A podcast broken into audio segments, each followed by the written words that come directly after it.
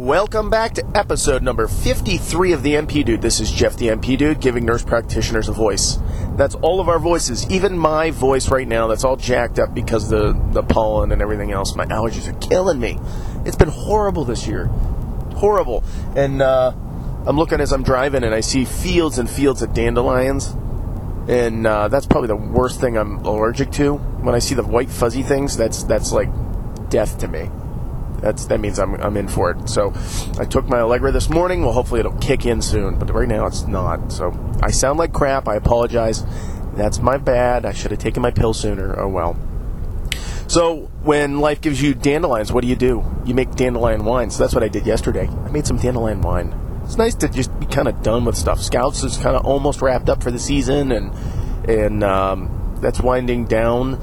And so it was like I, Sunday morning. I, I, woke up. We had some kids stay over, and uh, after the Cub Scout thing, and so we just uh, just nice to wake up, make pancakes, and just take a breath. So hopefully you guys had some relaxation this last weekend and and enjoyed your time off, and uh, you know we're getting ready to start the day with purpose. So what do we want to talk about today? First thing. Um, Facebook is exploding, exploding. It's amazing. It really is. I know I said it last last week in the last show uh, on Friday, and I posted three shows, and I apologize that there were so many in succession. It's just that those those were what built up all last week, and uh, the, I envision that that's probably going to be how things happen. I'll, I'll do a couple shows, and I'll kind of mass post them, and then and then. Um, we'll we'll add a couple more in the queue, and then I'll, I'll mass post them as well. So I apologize if you're uh, like a daily type of listener and you can't control your your consumption of podcasts. I'm that way too.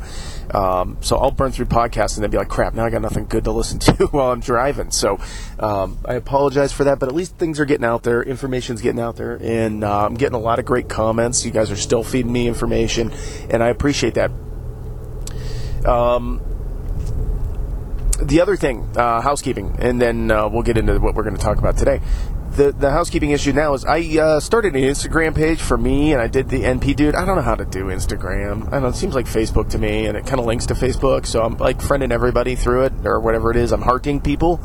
I guess I don't know. So I'm on Instagram now. So uh, that's just another way if you're an Instagram fan and uh, you want to say hi to me or follow me or whatever, it's um, just follow Jeff Powers or the NP Dude. No, there's no spaces in it, and uh, you can catch me on Instagram. And I also did a Twitter account, but I don't tweet, so um, I'm not a tweety kind of guy.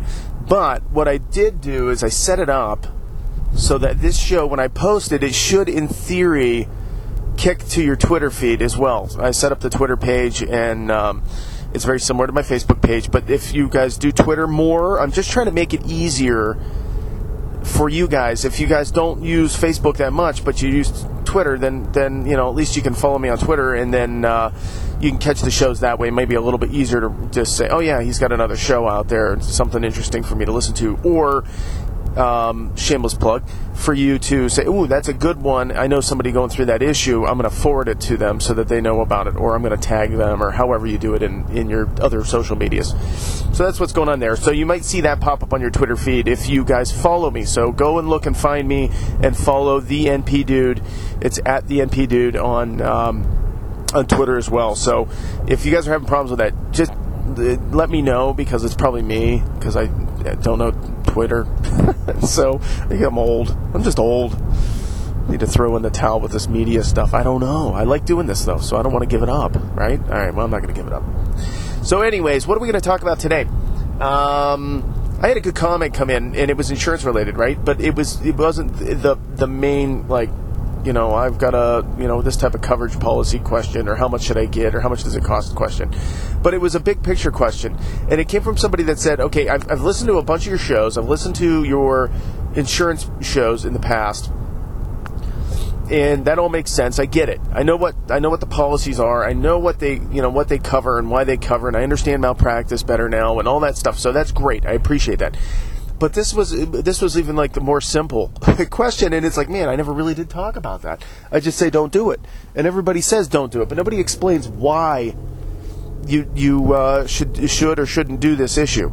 And the issue is when you have insurance through your through your practice why should you get your own policy. Everybody tells you, all lawyers say, go get your own policy, it protects you.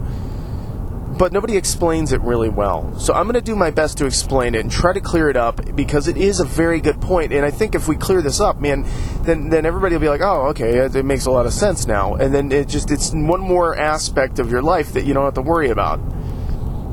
So what? Here's the hypothetical. I'm a hypothetical person you go get your job. They love you. You love them. Everything's great. They hire you. You fill out all the paperwork. You agree with their their uh, compensation package, including their benefits.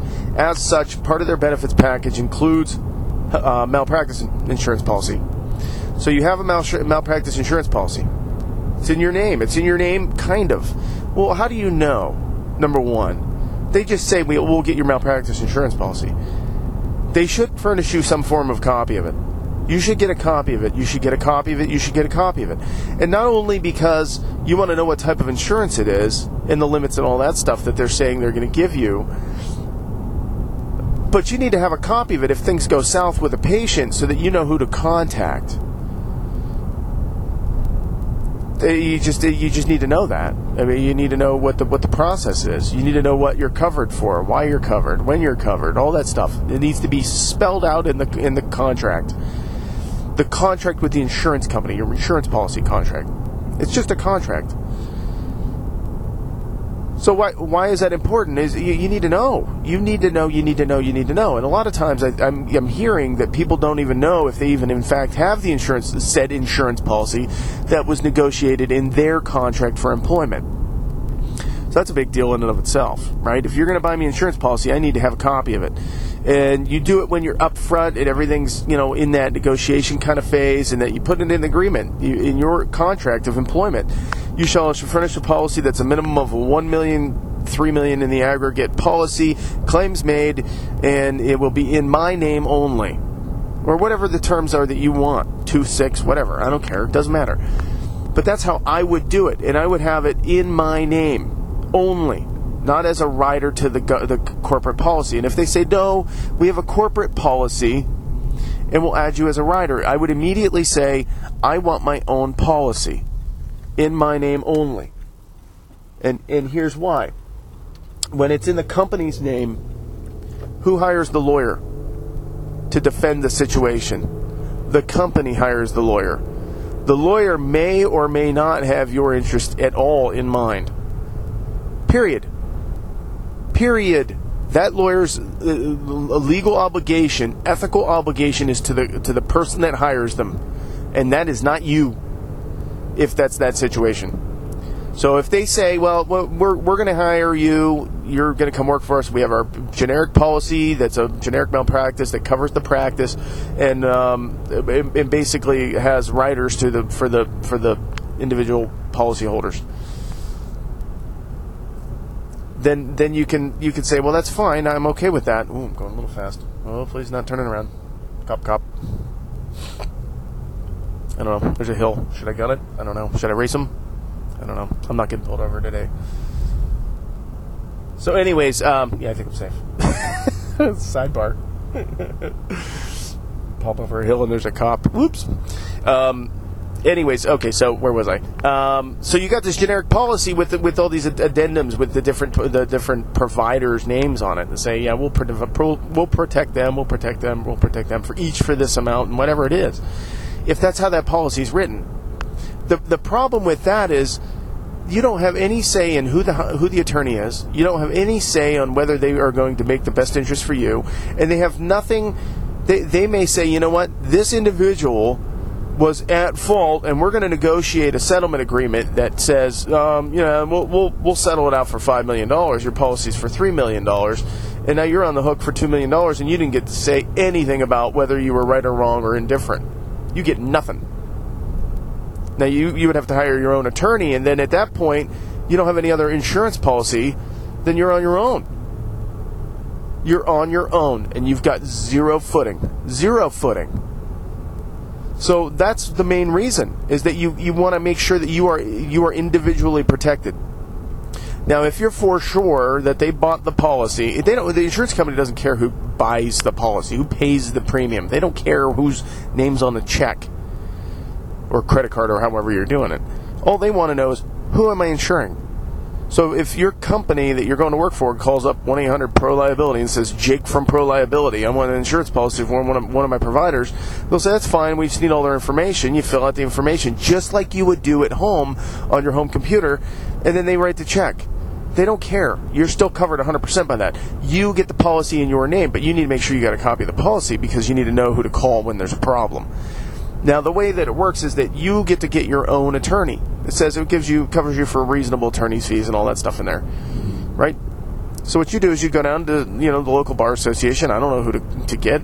You say I need a reputable malpractice insurance um, attorney. They give you the name of four or five guys. You call them up, you interview them. They won't charge you for your initial consultation, quote unquote, because until you sign an agreement with them, there's no fee. So if they say, "Oh, you need you owe me 50 bucks for coming in today," you say, "Bullshit.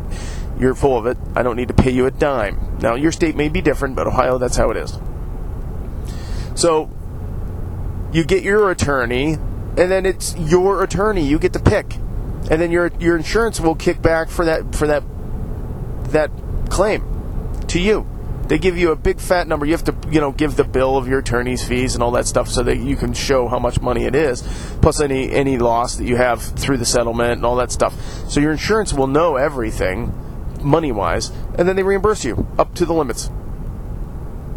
So it's out of your pocket, essentially, to get things going, but then they reimburse you. Now, here's the problem that everybody's worried about. And this is the, the, we're 11 minutes and 40 some seconds in. And this is the key that everybody wants to argue. And the reason that people say don't worry about it, you don't need two insurance policies. Because the insurance companies are going to fight over who's going to play, pay the claim. And if, if it was health insurance, I would say yes. That may be true.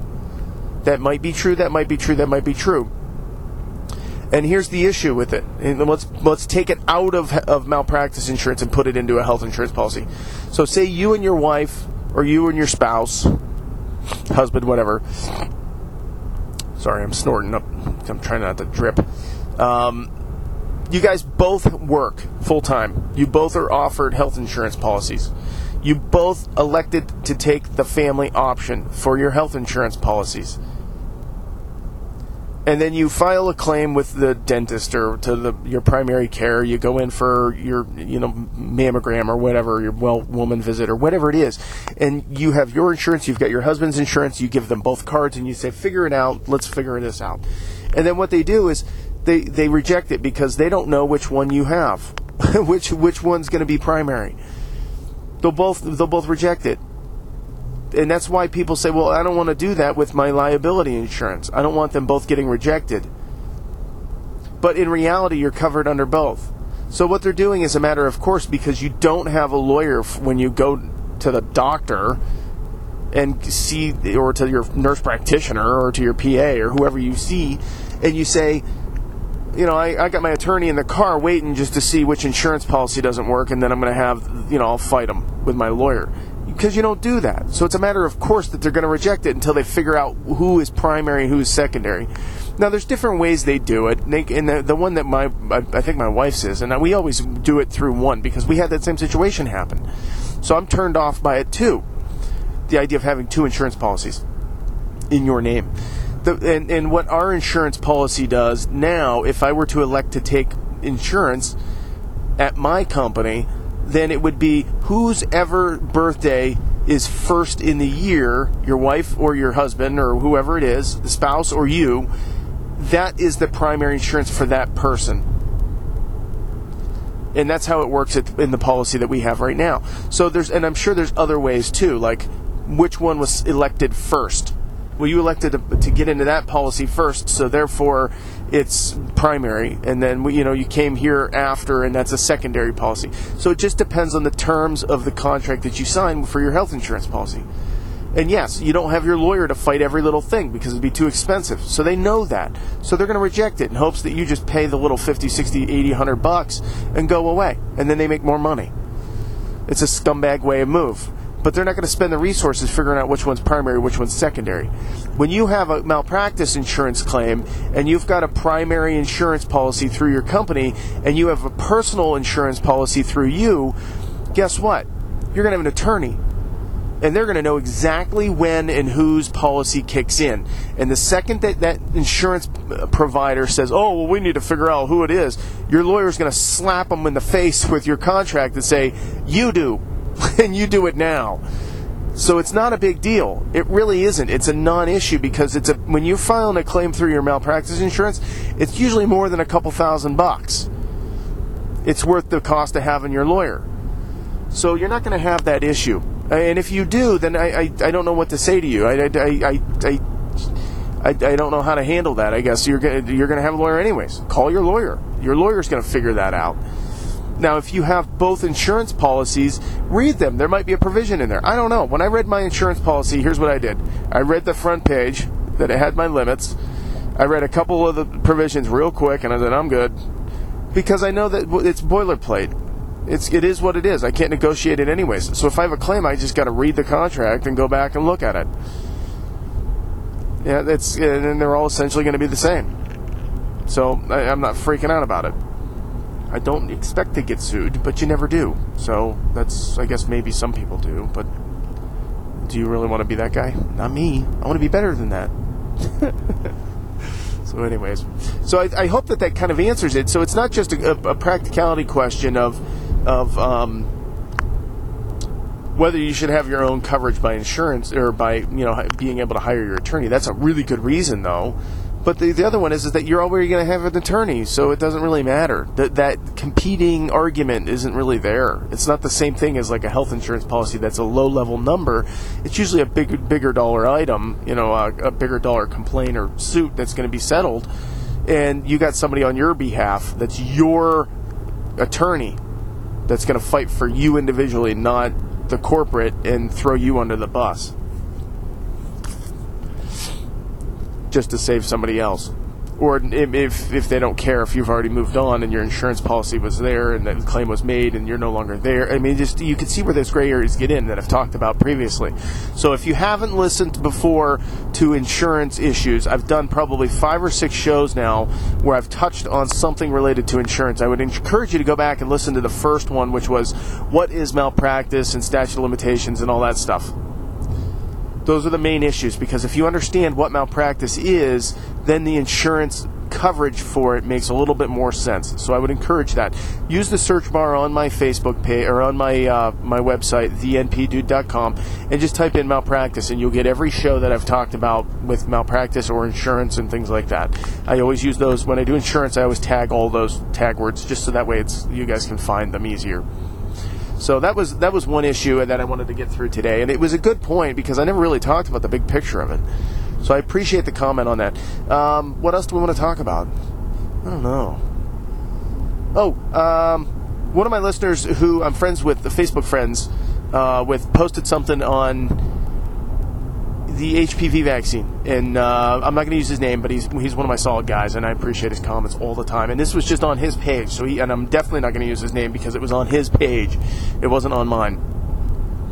And uh, it was about HPV vaccine and their safety and stuff like that, and, and and it was good information. It came straight from the CDC, and it was a great, you know, it was um, breaking the myths of of um, of the um, HPV um, vaccine in general. It wasn't specific to what I talked about previously.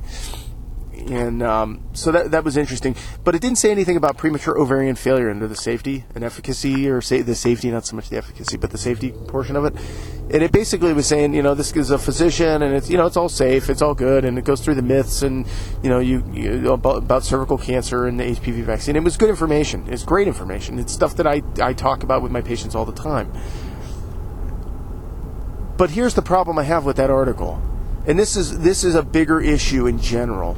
And it goes to the point of being able to read an article, read a research um, document, read uh, Facebook posts, reading information in general, and whether it's valuable or not. And one of my criteria, before I even read the content of the document, because it might be perfectly appropriate, accurate information. It might very well be perfectly on point, wonderfully written. But the first thing I do is I skim through and I go to the bottom and I see do they have any lick of references, hyperlinks to other articles, hyperlinks to other documentation, hyperlinks to research when they're making claims. I don't care who the title is. I don't care where they're coming from. I don't care if it's the government. I don't care if it's a private citizen. I don't care if it's, you know, GlaxoSmithKline. I don't care. If they don't have a link or references in their document that they're talking about, I automatically say, mm, opinion. It's opinion. It's true opinion. There's nothing here backing it up. And that article in specific, it was like, oh, this is great information, and it's from the CDC guy, you know, as some some reputable person, I, I would imagine. But the problem is, is there was no, there's not a single reference, not a single one, and he's making claims all over the place. And I agree that those claims are probably right. I agree, but you need to back them up. You can't be lazy. You got to actually fill in the, you know, back up what you say and people have to be able to pull that up easily and say, "Oh, okay, yeah, there's the study that said that that was done," and oh, I could look at that study and here it tells me my n value is four, or oh, there's an n of two million. Okay, that's a little bit more reliable. I I'm okay with that. So I, am I'm, I'm that guy. I look at the I follow the, the links. Now, one of the things that I did in, in law school really taught me this, and and and um, it's part of legal research and how you used to have to do it. Now you do it more through database research and Lexis and, and Westlaw and things like that. And there's other ones out there too, but um, those are the two main ones. But when you used to do legal research, you would do this thing called citation chasing. And you learned about this. You probably, if you didn't learn about it, you should have learned about it in one of your research classes when you were getting your MSN or your DNP. And so, so re- citation chasing is where you take the document that you're reading and you see the claim that you're considered you're concerned about, whatever it is, your research topic or more information that might affect your research or more or you, how you do something or whatever it is, your EBP, and you look at that citation and you go grab that citation, and you pull up that document and you see that document. And then, and then you see who has cited to that document, and then you follow those links and you see why they're citing to it. What are they using it for? And once you do this enough, you'll see in any specific topic that it's the same four or five people that are cited to. And it becomes, you know, or even two or three. And so you'll hit a critical mass where it's the same people referencing the same things over and over again, saying that they're the authority on whatever that topic is. And sometimes they are. But sometimes it's like, oh, well, there's a lot, this huge body of knowledge on the surface looks huge, but it's repackaging of the same material in different ways, different over and over again and everybody just takes it as no that's the way it is because it was said in this research study way back when and it, it supports my view. I don't know. So you have to be careful and you got to follow those trails. And to be really really thorough at it is when you can really tease out okay this isn't really valuable or oh this is valuable. But it might take a lot it takes a lot of energy and a lot of time to do that. So citation chasing is a great way that you can gut check quickly the validity of, a, of an article and if it doesn't have any citations, I take it as opinion, and I'm like, oh, that's interesting. That's neat to know, but I'm not going to use that as it's written. Sorry, traffic. Busy intersection. But um, I don't use that as my go to of my resource to say that's why I'm doing this, or that's why I'm not going to do this. So just because some guy that has a lot of titles after his name and works for the government says this is right, do we uh, should we take that as as the law and gospel? Absolutely not. We should question everything, and that's the scientific method in general. So I, I'm a firm believer the scientific method works, but you you have to prove all the ways it doesn't work. Is how you do it. Somebody makes a claim and then I say, well, I don't believe until I I can't prove that it doesn't work. you know what I mean? So you work it backwards. So that's that's how I take those. And, and but it was a good article. It was well written. It was interesting, uh, and I appreciate that it was posted. But I didn't see any references, not a single one. So I, I challenge you, as professionals in healthcare, to um, to dig a little deeper on things. Not just take it at face value. We're all busy. We don't get that, but you got to dig a little deeper if you really want to make sure that you're being safe you gotta you gotta know the risks and you gotta be able to explain it to your patients and i think that that's important that we that we do that. Now, again, I'm not talking specifically the HPV vaccine. I'm talking bigger picture. I'm talking about everything, whether it's a medication, a treatment, a procedure, or whatever. Doesn't matter. It's the same same process. It's the same mindset. You should make sure that you're being 100% thorough, although you're never going to be 100% sure that it's safe. You just aren't. You're never going to get there. Anybody that says that this is 100% safe is full of crap. They're lying. And if you're telling your patients that, oh, it's 100% safe, nope, there's always somebody that's going to have some funky reaction to something. And you don't know if it's going to be your patient. Now, statistically speaking, it's probably not going to be your patient, but it could be. So you can't say that. So what do I say when I when I start somebody on a new medication and they're worried about side effects? I go through all the side effects with them. I pull it right up on Medscape and say, I don't know, let's go through them. So these are the main ones. You know, here's the top ones, and but there's a ton of them. And you know, during studies, they have to report any of the side effects because they don't know if it causes it, and that's what we're seeing here. But here's the main ones. That doesn't mean that it couldn't be something weird that isn't even on this list that could happen to you. So if you feel anything different or anything new in the next, you know, three or four weeks while we're trying this med at a really low dose to see if you tolerate it, then we'll uh, we'll stop and we'll keep track of it. We'll put it down as a reaction just to be safe. And so I tell people that all the time. I'm a start slow kind of guy. Make sure they tolerate it and make sure it's working, and then we'll and then we'll ramp up. We'll get you therapeutic, but it might take a month or two. And so that seems to work. I don't know. If you guys have a different take on that, if you have a different approach or a different philosophy on research and and you know, if you believe 100% everything you read, um, tell me what resources that you're using because I might start using them because I do a lot of reading. I do a lot of reading. I'm constantly reading. Especially diabetes medications, man. Those things scare the crap out of you. Everybody's going to die with a diabetes medication. It's ridiculous. So, you guys chime in. Don't forget you can like and share the show on Facebook, and um, you can follow me now on Twitter at the NP Dude. You can um, let's see how else can you get me? Email me Jeff at the NPDude.com. You can personal message me through Facebook. You can message me through the NP Dude on Facebook. There's a ton of ways to get in touch with me now. I'm not giving you my cell phone though. I just don't want the phone calls. That one's sacred. Because I'm on call, I'm on call too, so I don't want to be on call and then getting phone. Uh, it's too much, too much. So um, feel free to send me those show ideas and share the show, guys. I'm having a blast. I'm just having an absolute blast with you guys. So keep spreading the word, and uh, we'll talk soon.